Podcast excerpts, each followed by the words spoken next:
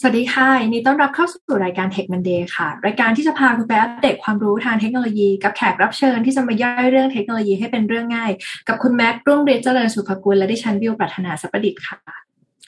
ครับท่านผู้ฟังครับ ถ้าจะพูดถึงเรื่องของปัญหาโลกร้อนเนี่ยท่านผู้ฟังรู้หรือไม่ครับ ว่าเราทุกคนเนี่ยมีส่วนทำลายโลก ทั้งที่เรารู้ตัวและไม่รู้ตัวเรียกว่าจะทุกวันเลยนะครับ เราทำให้โลกเราร้อนขึ้น แล้วสิ่งที่ตามมาก็เริ่มเห็นได้มากขึ้นแล้ว ไม่ว่าจะเป็นผลผลิตทางการเกษตรที่ลดลง หรือสภาวะแวดล้อมที่เปลี่ยนไป แต่เราจะแก้ไขอย่างไรได้บ้าง วันนี้คุณพนัญญาเจริญสวัสดิ์พงศ์ Co-founder จากบริษัทวารุณาจะมาเล่าให้ฟังครับถึงการนำเอาเทคโนโลยีอย่างปัญญาประดิษฐ์หรือหุ่นยนต์มาช่วยแก้ไขปัญหานี้ครับจะเป็นอย่างไรนั้น ติดตามได้ในตอนนี้ครับ Tech Monday Podcast brought to you by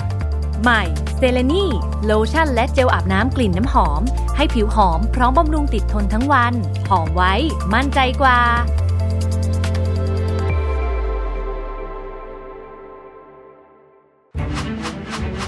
เพราะการออกแบบชีวิตคือส่วนสำคัญของเจ้าของธุรกิจทุกคน พบกับเวิร์กช็อปจาก Mission to the Moon ร่วมกับมหาวิทยาลัย หอการค้าไทย Designing Your Life for Entrepreneur มาร่วมวางแผนที่เส้นทางชีวิตของตัวเอง ไปกับ 6 บทเรียนจาก 6 ผู้เชี่ยวชาญ จากมหาวิทยาลัยหอการค้าไทย ที่ได้เซอร์ติฟายด้าน Designing Your Life จาก D School Stanford University สถาบันที่โด่งดังเรื่อง Design Thinking มากที่สุดในโลก พบกับคอร์ส Designing Your Life for Entrepreneur 2และ 3 กรกฎาคม 2022 ที่มหาวิทยาลัยหอการค้าไทย เรียนจบพร้อมรับใบ certificate โดยจำกัดจำนวนแค่ 50 ที่นั่งเท่านั้น สมัครและสอบถามข้อมูลเพิ่มเติมได้ที่ Line Official at Mission to the Moon หรือ Facebook Page Mission to the Moon แล้วพบกันครับ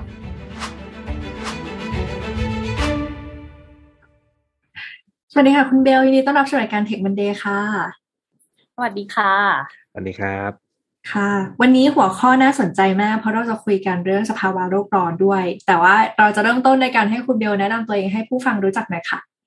ได้ค่ะ ชื่อเบลพนัญญาเจริญสวัสดิ์พงศ์นะคะ ก็เป็นผู้ร่วมก่อตั้งบริษัทวารุณานะคะ ซึ่งเป็นหนึ่งใน ธุรกิจนะคะของบริษัท AI and Robotic Venture นะคะซึ่งเป็นบริษัทลูกของปตทสพอีกทีหนึ่งนะคะซึ่งภายใต้บริษัท AI and Robotic Venture เนี่ยเราก็มุ่งเน้นใช้นะคะเทคโนโลยีทางด้าน AI Robotics แก้ปัญหาให้กับทุกภาคส่วนนะคะทั้งในภาคพลังงาน ภาคเกษตรกรรม ภาคสิ่งแวดล้อม แล้วก็ภาคเฮลท์แคร์นะคะ ของบริษัทบรูน่านะคะ เราเน้นแก้ปัญหานะคะสองส่วนนะคะ ก็คือส่วนแรกเนี่ยก็คือเรื่องของความมั่นคงทางอาหารนะคะ เราพยายามมุ่งเน้นนะคะ การเป้าหมายการพัฒนาที่ยั่งยืนนะคะ ในส่วนของ zero hunger ขจัดความหิวโหยนะคะ ส่งเสริมเกษตรแบบยั่งยืน แล้วก็อีกส่วนหนึ่งนะคะ ที่บรูน่าอยากจะเข้ามาช่วยแก้ปัญหาก็คือเรื่องของ climate action นะคะ เราก็พยายามที่จะนำเทคโนโลยีเนี่ยมารับมือกับการเปลี่ยนแปลงสภาพภูมิอากาศนะคะพยายามเพิ่มพื้นที่สีเขียวให้มากขึ้น พยายามเพิ่มการดูดซับก๊าซเรือนกระจกให้มากขึ้นค่ะ หัวข้อวันนี้เนี่ยจริง ๆ เรียกว่าไกลตัวกับเราหลาย ๆ คนเหมือนกันนะครับ ถ้าเกิดว่าใครไม่สนใจเรื่องสิ่งแวดล้อมเนี่ย แต่จริง ๆ แล้วมันเป็นเรื่องที่สำคัญมากเลยอยากจะให้คุณเบลช่วยเล่าหน่อยครับว่าเอ๊ะแนวความคิดที่จะเอาเทคโนโลยีมามีบทบาทในการแก้ไขปัญหาโลกร้อนเนี่ยมันทำอย่างไรได้บ้างได้ค่ะ จริง ๆ สิ่งแวดล้อมเป็นเรื่องที่ไม่ไกลตัวเลยนะคะพี่แม็กเป็นเรื่องที่ค่อนข้างใกล้ตัวมากนะคะ แล้วก็ถ้าเราไม่เริ่มทำอะไรบางอย่างในตอนนี้ค่ะ มันก็อาจจะสายเกินแก้นะคะ เทคโนโลยีของทางวารุณาค่ะ หลักๆเนี่ยจะเป็นการใช้อากาศยานไร้คนขับนะคะแล้วก็การใช้ภาพถ่ายดาวเทียมนะคะแล้วก็มาประมวลผลเพื่อวางแผนในการบริหารจัดการพื้นที่นะคะ ซึ่งจากคอเทคโนโลยีตรงเนี้ยมันก็ทำให้เราเนี่ยช่วยในแง่ของการลดการปลดปล่อยแก๊สเรือนกระจก แล้วก็การเพิ่มการกักเก็บของแก๊สเรือนกระจกได้นะคะ โดยที่เราก็จะนำนะคะ action ที่ได้ รับมานะคะจากการรันข้อมูลต่างๆเนี่ยมาวิเคราะห์นะคะ แล้วก็มาปรับกิจกรรมในแปลงเกษตรกรรมนะคะเพราะว่าภาคเกษตรกรรมเนี่ยเป็นภาคที่ปลดปล่อยคาร์บอนเนี่ยเป็นอันดับที่ 2 เลยนะคะรองจากภาคพลังงานนะคะ แล้วก็เป็นสาเหตุของการเกิดภาวะโลกร้อนนะคะ ในขณะเดียวกันเนี่ยมันก็มีความย้อนแย้งถึงเป็นภาคที่ปล่อยมากที่สุด ก็เป็นภาคที่คุ้มที่สุดเหมือนกันนะคะ ในการที่เราจะแก้ปัญหาแล้วก็ลดการปลดปล่อยนะคะ เราก็จะมีเทคโนโลยีเรื่องของอากาศยานนะคะ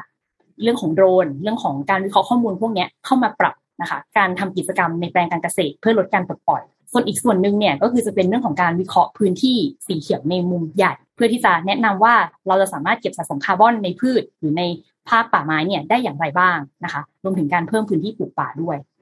ฟังดูแล้วก็จะเป็นการแบบใช้พวกเทคโนโลยีที่เป็น image processing มา แล้วก็ทำเรื่องของการวางแผน ทั้งในเรื่องของทำยังไงไม่ให้มันก๊าซพวกคาร์บอนมันเพิ่มขึ้น แล้วก็เพิ่มพื้นที่ในการช่วยดูดซับเพื่อทำให้คาร์บอนมันลดลงอย่างนี้ใช่ไหมคะ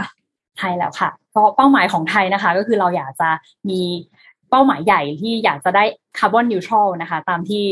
รัฐบาลได้ประกาศนะคะ ภายใน 2050 นะคะ แล้วก็ net zero นะคะภายภายในปี 2065 นะคะ ซึ่งก็เป็นเป้าหมายที่ค่อนข้างท้าทายมากนะคะ ซึ่งทุกภาคส่วนเนี่ยจะต้องมาช่วยๆกันนะคะ ในการที่ทำให้เกิด carbon neutral สิ่งนี้ค่ะ โอเค ทีนี้ก่อนที่เราจะไปถึงภาพที่แบบคุยกันเรื่องภาวะโลกร้อนดูอยากจะมาโฟกัสที่เมื่อกี้พูดถึงเรื่องความหิวโหยนะอ่าก็คือเรื่องของความมั่นคงทางอาหารคือทำยังไงจะมีของกินไปเรื่อยๆอย่างเงี้ยค่ะอย่างที่ทุกคนรู้กันว่าปัจจัยทางด้านสิ่งแวดล้อมมันจะส่งผลกระทบโดยตรงกับเรื่องปัจจัยความมั่นคงทางอาหารนี่แหละ คุณเบลมีการเอาเทคโนโลยีมาช่วยในมุมนี้ค่ะทำยังไงบ้างอะคะถ้าในส่วนของ zero hunger นะคะ การแก้ปัญหาก็คือเป็นการเพิ่ม productivity เป็นการพยายามเพิ่มผลผลิตในการเกษตรนะคะ ซึ่งในในปัจจุบันนะคะ เราจะเห็นว่าประชากรของโลกเนี่ยก็เพิ่มมากขึ้นเรื่อย ๆ นะคะ ในขณะที่พื้นที่การทำเกษตรกรรมเนี่ยมันก็ลดลงเรื่อยๆ นั่นหมายความว่าเทคโนโลยีที่ใช้เนี่ยมันต้องเป็นเทคโนโลยีที่ทำให้เราเนี่ยสามารถที่จะเพิ่มผลผลิตได้ภายในพื้นที่ที่ลดลงด้วยซ้ำแล้วก็ในอีกสัก 30 ปีต่อจากนี้นะคะ จริงๆเนี่ย World Bank เนี่ยเขาเคยคาดการไว้นะคะว่า เราเนี่ยจะต้องผลิต นะคะ อาหารเนี่ยเพื่อหล่อเลี้ยงคนทั้งโลก เท่ากับสิ่งที่เราผลิต 5,000 ปีก่อนหน้านี้มาทั้งหมดนะคะ นั่นก็คือเป็นบทบาทของเทคโนโลยีที่ที่ต้องเข้ามาช่วยเลยว่าเออจะทำยังไงให้เพิ่มผลผลิตได้ในพื้นที่ที่จำกัด ในขณะเดียวกันเนี่ยก็จะมีอ่า constraint ในเรื่องของสิ่งแวดล้อมที่เข้ามาด้วย ที่เราต้องดูแลด้วย ไม่ให้การเกษตรเนี่ยมันปลดปล่อยคาร์บอนมากขึ้นนะคะ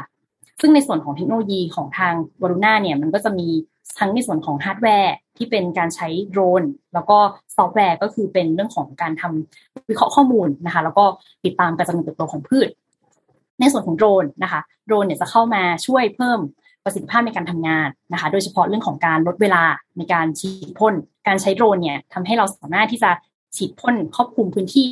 เนี่ยได้มากกว่าการเดินลงแปลงเนี่ยถึงสิบเท่านะคะ รวมถึงทำให้เราลดการใช้สารเคมีด้วยนะคะ ซึ่งก็ทำให้เกิดความปลอดภัยต่อเกษตรกรนะคะเจ้าของแปลงเนี่ยมากขึ้นนะคะ ในอีกขั้นหนึ่งเนี่ยการลดการใช้สารเคมีลงเนี่ยก็จะทำให้ลดเรื่องของภาวะโลกร้อนด้วยนะคะ เพราะว่าปุ๋ยยูเรียค่ะ ก็จะเป็นสาเหตุหนึ่งที่ทำให้เกิดการปล่อยก๊าซไนตรัสออกไซด์นะคะ ซึ่งก็เป็นก๊าซเรือนกระจกที่ทำให้เกิดภาวะโลกร้อนนะคะ แล้วก็ในส่วนของการวิเคราะห์ข้อมูล ในเรื่องของการฉีดพ่นทางบริษัทก็จะมีการใช้ตัวโมเดล machine learning เนี่ยเข้ามาช่วยนะคะ เพื่อที่จะดูความสมบูรณ์ของแปลง แล้วก็ไปบริหารจัดการแปลง เรียกว่าไปซ่อมเฉพาะบริเวณที่เกิดปัญหานะคะ ซึ่งก็ทำให้ช่วยลดปริมาณการใช้สารเคมี แล้วก็ทำให้เราดูแลได้ทั่วถึงนะคะ ถ้าเราสามารถที่จะดูแลได้ทั่วถึงพันธุ์เรียจำกัด ภายในพื้นที่จำกัดเนี่ยสิ่งแวดล้อม แล้วก็ productivity ของแปลงเนี่ยมันก็จะดีขึ้นอย่างแน่นอน นะคะ อันนี้ก็คือบทบาทของโดรน ซึ่งปัจจุบันเนี่ยค่ะ ถ้าสมมติว่าคุณแม่กับคุณบิวเนี่ยเดินเดินทางไปต่างจังหวัดนะคะ เราก็จะพอเห็นแล้วว่าเออมีมีเกษตรกรจำนวนมากเลยนะ ที่ที่สามารถที่จะบินโดรนได้นะคะ เป็นเหมือนกับรถคันแรกของเขาเลยค่ะอืมน่าสนใจนะค่ะจริง ๆ แล้วถ้าพูดถ้าพูดถึงปัญหาเรื่องของสิ่งแวดล้อมแบบนี้จริง ๆ แล้วการแก้ปัญหาไม่ใช่อยู่ดีๆ ก็หยุดการใช้สารเคมีแล้วเนาะแต่ว่าเป็นการถ้าเกิดว่าเราใช้เทคโนโลยีเข้ามา อย่างดีขึ้น แล้วก็จะสามารถใช้สารเคมีได้มีประสิทธิภาพมากขึ้น แล้วมันก็เลยเหลือของเสียน้อยลงเข้าคืนสู่สิ่งที่คืนสู่ธรรมชาติก็เลยทำให้เอ่อทุกอย่างมันก็ดีขึ้นไปเรื่อยๆนะครับ ใช่เลยค่ะ จริงๆจะเสริมคุณแม็กก็คืออีกแง่หนึ่งอะค่ะ ที่ทางบรูน่าเข้าไปช่วยได้ก็คือเรื่องของการประเมินการเจริญเติบโตของพืชนะคะ การดูแลสุขภาพแปลงรวมถึงการคำนวณผลผลิตด้วย เราก็อยากจะเข้ามาแก้ปัญหาในเรื่องของ supply demand นะคะ ซึ่งการที่เราจะเพิ่มผลผลิตได้เนี่ยค่ะ เราก็ต้องรู้ก่อนว่าเราควรจะปลูกอะไรตรงไหน แล้วก็บริเวณนั้นๆเนี่ยเราปลูกไปแล้วเนี่ยสุขภาพพืชเป็นยังไงนะคะ มันให้ผลผลิตได้ตรงกับความต้องการของเราหรือเปล่านะคะ ซึ่งส่วนนี้ก็จะเป็นส่วนของการพัฒนาซอฟต์แวร์นะคะ ที่จะเข้ามาช่วยในการประเมินสุขภาพพืชนะคะ จริงๆแล้วพืชเนี่ยก็จะเหมือนกับร่างกายคนเราที่เราต้องมี annual check up ทุกๆ ปีนะคะ อาจจะเป็นการเรียกว่าตรวจปริมาณน้ำตาล ตรวจปริมาณไขมันในเลือดพวกเนี้ยนะคะพืชพืชก็เช่นกัน เราสามารถที่จะดูคุณลักษณะลักษณะของพืชนะคะ ความสมบูรณ์สุขภาพของพืชได้นะคะ จากสิ่งที่เรามองเห็นนั่นนั่นก็คือใบ ซึ่งเทคโนโลยีของเราเนี่ยจะเป็นการวิเคราะห์นะคะ ค่าสุขภาพพืชโดยดูจากตัวใบนี่แหละค่ะนะคะ มันเป็นคลอโรฟิลในใบของพืชนะคะ ซึ่งปริมาณคลอโรฟิลเนี้ยเราก็จะทำให้เรารู้ว่าความหนาแน่นของมันเนี่ยเป็นยังไง ปริมาณใบเป็นเท่าไหร่นะคะ พอประกอบข้อมูลอื่นเนี่ยเราก็จะประกอบออกมาเป็นสุขภาพพืชได้ ในภาษาเทคนิคนะคะ ก็จะมีดัชนีตัวหนึ่งนะคะ ซึ่งเป็นที่ใช้กันนะคะ เวลาที่เราจะดูแลสุขภาพพืช เหมือนเราดูกูโคสในเลือดนะคะดัชนีตัวนั้นเนี่ยเราเรียกว่าค่า NDVI มันย่อมาจาก Normalized Differential Vegetation Index นะคะ ซึ่งดัชนีเนี่ยมันก็จะเป็นการคำนวณนะคะ ค่าคลอโรฟิลของพืช แล้วก็ออกมาเป็นสมการนะคะ ซึ่งเราก็จะใช้ machine learning เนี่ยมาช่วยในการแบ่งประเภทจัดกลุ่มสุขภาพพืชตามค่า NDVI อันนี้นะคะ พูดถึงพูดถึงตัวเนี้ย เออผมอะปลูกต้นไม้ที่บ้านนะปลูกเท่าไหร่ก็ตายทุกทีเลย แล้วก็เลยสงสัยว่าเอ๊ะทำยังไงถึงเราถึงจะรู้ว่าเอ๊ะต้นไม้ที่เราปลูกเนี่ยต้องการอะไรบ้างคราวนี้ผมก็เลยไปเจอแอปพลิเคชันตัวหนึ่งเขาก็ใช้ AI นี่แหละ ก็คือเอาแอปพลิเคชันมือถือเนี่ย มาส่องกับต้นไม้แล้วแล้วเขาจะบอกเราว่า เออเนี่ย ตอนเนี้ยต้นไม้ที่เราส่องอยู่เนี่ย ขาดน้ำหรือเปล่า ต้องเติมปุ๋ยหรือเปล่าคือบอกเราเอง แต่จริง ๆ แบบนั้นมันก็ดีแต่ว่าถ้าเกิดว่าเป็นภาคอุตสาหกรรมแบบที่เบลกำลังทำอยู่เนี่ยจะไปใช้แอปพลิเคชันนั้นส่องทีละอันทีละอันคงไม่ไหวเนาะมันก็เลยต้องมีวิธีการมีเทคโนโลยีอะไรอีกแบบหนึ่งสำหรับสำหรับภาคอุตสาหกรรมในการวัดผลแบบขนาดใหญ่มากๆอะไรเงี้ยครับก็ฟังดูฟังดูน่าตื่นเต้นเหมือนกันนะที่ประเทศเกษตรกรรมอย่างบ้านเราเนี่ยจะมีเทคโนโลยีแบบนี้ใช้เนาะ แล้วก็คราวนี้ถ้าเกิดว่าเราตัดไปที่ภาพใหญ่บ้างล่ะ ถ้าเกิดคุณคุณเบลมีการเอาเทคโนโลยีมาช่วยในการแก้ไขปัญหาในภาพที่ใหญ่ขึ้นเลย ไม่ว่าจะเป็นเรื่องของโลกร้อนหรือสิ่งแวดล้อมยังไงบ้างครับค่ะ ถ้าเป็นภาพที่ใหญ่ขึ้นนะคะ จริงๆเมื่อกี้อย่างที่คุณแม็กบอกเลยว่า เราดูทีละต้นเนี่ยค่ะ มันก็ไม่สามารถที่จะวางแผนในการแก้ไขปัญหาภาวะโลกร้อนได้นะคะ เราก็เลยจะต้องดูภาพที่ใหญ่ขึ้นนะคะ มันก็จะเป็นการใช้เทคโนโลยีของทาง geospatial เข้ามาช่วยนะคะ ซึ่งก็เป็นการผสมผสานเทคโนโลยีทาง geospatial รวมกับ software development เข้ามาด้วยกันนะคะ ในการบริหารจัดการพื้นที่นะคะ การทำ land use planning นะคะ ก็อาจจะขออธิบายเรื่องของเทคโนโลยี geospatial นิดนึงก่อนเนื่องจากว่าเราต้องบริหารจัดการพื้นที่ค่อนข้างเยอะแล้วก็ขนาดใหญ่นะคะ ตัว geographic information system เนี่ยนะคะ มันก็จะเข้ามานะคะเป็นระบบที่คอยช่วยบริหารจัดการพื้นที่ขนาดใหญ่ได้นะคะจริงๆเนี่ยเรื่องนี้มันเป็นเรื่องที่ค่อนข้างใกล้ตัวมาก เหมือนกับว่าเราเราใช้ Google Map อะค่ะ แล้วเราจะสามารถรู้ location ได้ว่าอยู่ตรงไหนถึงไหนแล้วนะคะเทคโนโลยีอันนี้ก็เหมือนกันนะคะ แต่ว่ามันเปลี่ยนจาก Google Map เนี่ยเป็นภาพที่ได้มาจากโดรน หรือภาพจากดาวเทียม เราก็จะได้เห็นสภาพพื้นที่ทั้งทั้งหมดของประเทศไทยนะคะ แล้วเราเอาภาพตรงนี้มาประกอบข้อมูลอื่น ๆ ข้อมูลเรื่องของดิน ข้อมูลสภาพอากาศ ข้อมูลปริมาณน้ำฝนนะคะ ซึ่งในแต่ละพื้นที่เนี่ยมันจะมีข้อมูลชุดพวกนี้แตกต่างกันออกไปนะคะ รวมถึงข้อมูลพวกนี้ มันจะเปลี่ยนแปลงตามเวลาแล้วก็ location ด้วย สิ่งที่ทางวารุณาทำก็คือ เราต้องพยายามดึงข้อมูลพวกนี้นะคะ จากดาวเทียมเนี่ยมา แล้วก็สาเหตุที่เราใช้ดาวเทียมเนี่ยเป็นเพราะว่ามันสามารถที่จะกินพื้นที่ครอบคลุมได้ปริมาณมากนะคะ แล้วก็ถ้าเทียบเรื่องของราคาเนี่ยมันมันถูกกว่าการที่เราต้องบินโดรนทั้งประเทศ มันก็จะได้พื้นที่ที่ค่อนข้างกว้างในราคาที่สมเหตุสมผลกว่าพอเราดึงข้อมูลของดาวเทียมมาแล้วเนี่ยเราเราก็จะมาทำการนะคะ ปรับรูปแบบ clean ข้อมูลนะคะ บางภาพเนี่ยมันก็อาจจะใช้ไม่ได้เพราะว่าก็จะมี feature ที่ช่วยลบเมฆออกทำให้ส่องเห็นพื้นดินเนี่ยได้ชัดเจนขึ้น แล้วก็มาวิเคราะห์รวมกับข้อมูลประเภทอื่นๆนะคะมันเหมือนกับเป็นการ capture เรียกว่า capture time frame ของข้อมูลทั้งหมดในช่วงเวลาหนึ่งใน location หนึ่งเข้าด้วยกันนะคะอันนี้คือศาสตร์ที่เรียกว่า geographic information system นะคะซึ่งพอมันผสมผสานกับ software development แล้วเนี่ยมันก็ทำให้เราเนี่ยสามารถที่จะประมวลผลข้อมูลออกมาได้นะคะ ว่าตรงไหนนะคะ ควรจะปลูกอะไร แล้วตรงนี้เนี่ย ปลูกอันนั้นอันนี้จะดีกว่าไหมนะคะ มันก็จะเป็นการใช้เทคนิคของ machine learning ในแง่ของการ cluster กลุ่มประเภทแปลง แล้วก็เป็นเรื่องของการ supervise learning specific ลงไปว่า type ไหนชนิดไหนนะคะ ซึ่งผลที่ออกมาเนี่ยมันจะเป็น land use classification map นะคะซึ่งอันนี้มันก็จะมีประโยชน์มากในในภาพใหญ่เลยนะคะ ว่าพื้นที่ตรงไหนควรจะปลูกอะไร มีศักยภาพในการดูดซับคาร์บอนเท่าไหร่นะคะ แล้วบางพื้นที่เองเนี่ยมันอาจจะเป็นพื้นที่ที่เขาไม่ใช้ประโยชน์แต่มีศักยภาพนะคะ แล้วเราก็ไม่รู้ว่าเราจะทำอย่างกับมัน นะคะเราอาจจะมาส่งเสริมให้เกิดการปลูกป่าเพื่อดูดซับคาร์บอนมากขึ้น หรือส่งเสริมให้เกิดการทำเกษตรแบบยั่งยืนมากขึ้นก็ได้นะคะมันก็จะตอบโจทย์ในแง่ของความมั่นคงทางอาหาร แล้วก็ตอบโจทย์ในแง่ของการดูดซับการเลื่อนกระจกด้วยค่ะพอมีข้อมูลอย่างเช่น ภาพถ่ายจากดาวเทียมก็เลยทำให้เรารู้ภาพใหญ่ว่า เออ มันมีอาณาเขตหรือพื้นที่ที่ที่ต้องบริหารจัดการอย่างไรบ้าง แล้วคราวนี้จะไปทำอะไรนั่นก็อีกเรื่องหนึ่งแต่ตอนนี้เรามีข้อมูลแล้วแหละ ดีกว่าที่ในอดีตที่เราไม่เคยดูอะไรเลย แล้วก็ เออเออเดี๋ยวไปไปดูพื้นที่แล้วก็เออปลูกอะไรไปก็ได้อะไรอย่างงี้ใช่ไหมครับติอีกนิดนึงครับคุณเบลเออผมสงสัยอยู่นิดนึงก็คือ ภาพถ่ายเอ่อทางดาวเทียมเนี่ยโอเคแหละมันไปเอามาได้แหละ แต่ข้อมูลเรื่องความชื้นของดินหรือข้อมูลเอ่อที่มันเป็น local information ที่มันแปลกเปลี่ยนแปลงไปตามพื้นที่ด้วยเนี่ย ไปเก็บอีท่าไหนครับเนี่ยมันเพราะมัน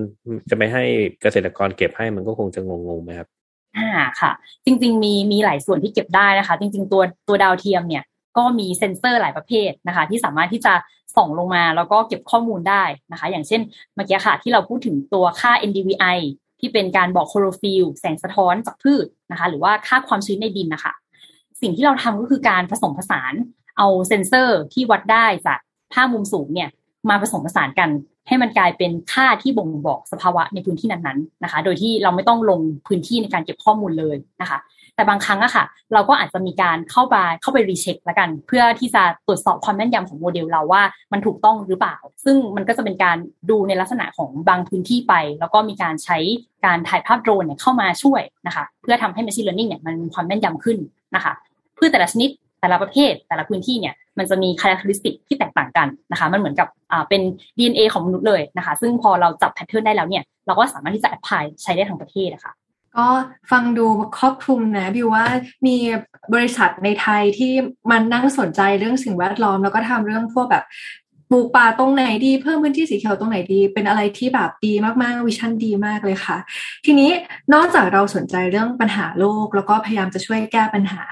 ในอนาคตอาจจะมีการเอาเทคโนโลยีอะไร หรือว่าวารุณาจะมีก้าวต่อไปอย่างไรบ้าง อย่างเมื่อกี้ฟังเรามีเรื่องดาวเทียมมีเซนเซอร์บนดาวเทียมมีโดรน มีการใช้ image processing มี machine learning AI แล้วอาจจะแบบเพิ่มเซนเซอร์เป็น IoT Internet of Things ไปวัดที่ดินเลยไหมหรือยังไงดีคะคุณเบล จริงๆในอนาคตมันจะเป็นเรื่องของการทำให้เทคโนโลยีมันมันใช้งานง่าย แล้วก็เข้าถึงทุกคนนะคะ goal ของเราก็คือเราอยากแก้ปัญหาเรื่องของ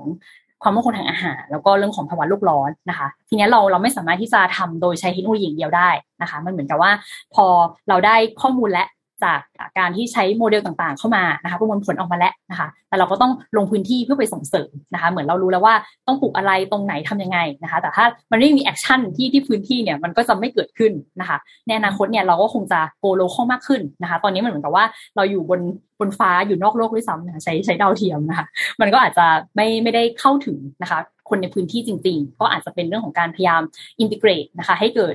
เทคโนโลยีที่มันตอบโจทย์คนในท้องถิ่น ให้เกิด action ที่มันสามารถ execute ได้นะคะ แล้วก็ยังไงก็ดีเนี่ย เราก็จะเป็นส่วนหนึ่งนะคะ ในการที่จะช่วยประเทศไทยให้บรรลุเป้าหมายคาร์บอนนิวทรัลให้ได้ค่ะโอ้เรียกว่าน่าดีดีใจแทนคนไทยทั้งประเทศเลยที่มี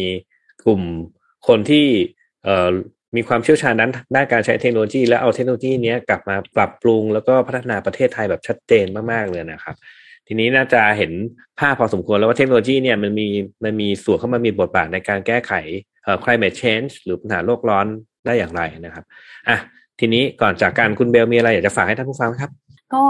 อาจจะฝากว่าจริงๆ อยากให้ทุกคนนะคะมาร่วมเดินทางนี้ด้วยกันนะคะ เพราะว่าเราก็อยู่ในภาวะวิกฤตของของโลกร้อนนะคะ ซึ่งถ้าเราไม่ทำอะไรค่ะ มันก็จะทำให้คนรุ่นหลังนะคะ ใช้ชีวิตอยู่ค่อนข้างลำบากนะคะ แม้กระทั่งตัวเราเองค่ะ เราก็เริ่มจะเห็นนะคะ ผลกระทบของภาวะโลกร้อนแล้วนะคะ แล้วก็ในทุกวิกฤตอย่างวิกฤตของภาวะโลกร้อนเนี่ยมันมีโอกาสเสมอนะคะ ทางวารุณาเองเนี่ยก็คงจะนำเทคโนโลยีที่เรามีนะคะ มาช่วยแก้ปัญหานี้ให้อย่างเต็มที่ที่สุดนะคะแล้วก็สร้างความยั่งยืนทางด้านอาหารนะคะ พยายามแก้ปัญหาเรื่องของสภาพภูมิอากาศนะคะ ให้ โลกเนี่ยสามารถที่จะอยู่ต่อไปได้นะคะก็คิดว่ามันคงไม่ใช่ทางเลือกแล้วแต่มันน่าจะเป็นแบบทางรอดมากกว่านะคะ ก็อยากเชิญชวนให้ทุกๆคนเนี่ยนะคะอันเล็กๆน้อยๆที่สามารถทำได้ในในเรื่องเนี้ยค่ะ ก็อยากเข้ามาช่วยกัน แล้วก็ถ้าอยากให้ทาง AI Robotic Venture หรือทางวารุณาเข้าไปช่วยอะไรก็ยินดีเสมอค่ะ ค่ะ ก็วันนี้บิวว่าได้ไอเดียเนาะในมุมของระดับองค์กร ถ้าเกิดว่าจะทำการช่วยเหลือหรือพัฒนาสิ่งแวดล้อมในระดับประเทศเนี่ยสามารถมีเทคโนโลยีอะไรที่เข้ามาช่วยเหลือได้บ้างนะคะ แต่ว่าอย่างที่คุณเบลบอกแหละเรื่องภาวะโลกร้อนมันเป็นความรับผิดชอบของทุกคน เพราะฉะนั้นเริ่มต้นกันตั้งแต่วันนี้ก็จะทำให้สิ่งแวดล้อมในอนาคตของเราดีขึ้นด้วยนะคะ ก็ถ้าใครมีคำถามหรือข้อสงสัยเกี่ยวกับเทคโนโลยีก็ติดต่อทางวารุณาเพิ่มเติมได้ไงวันนี้ขอบคุณคุณเบลมากค่ะที่มาให้ความรู้กับพวกเราค่ะขอบคุณค่ะครับ และขอบคุณทุกท่านที่ติดตามค่ะจนกว่าจะพบกันใหม่สวัสดีค่ะ สวัสดีครับ Tech Monday Podcast Presented by เซเลนีโลชั่นและเจลอาบน้ำกลิ่นน้ำหอม หอมไว้ มั่นใจกว่า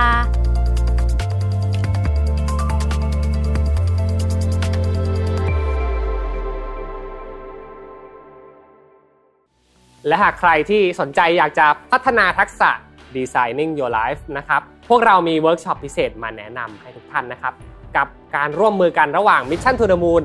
และมหาวิทยาลัยหอการค้าไทย UTCC ครับ จัดเวิร์กช็อปร่วมกันนะครับ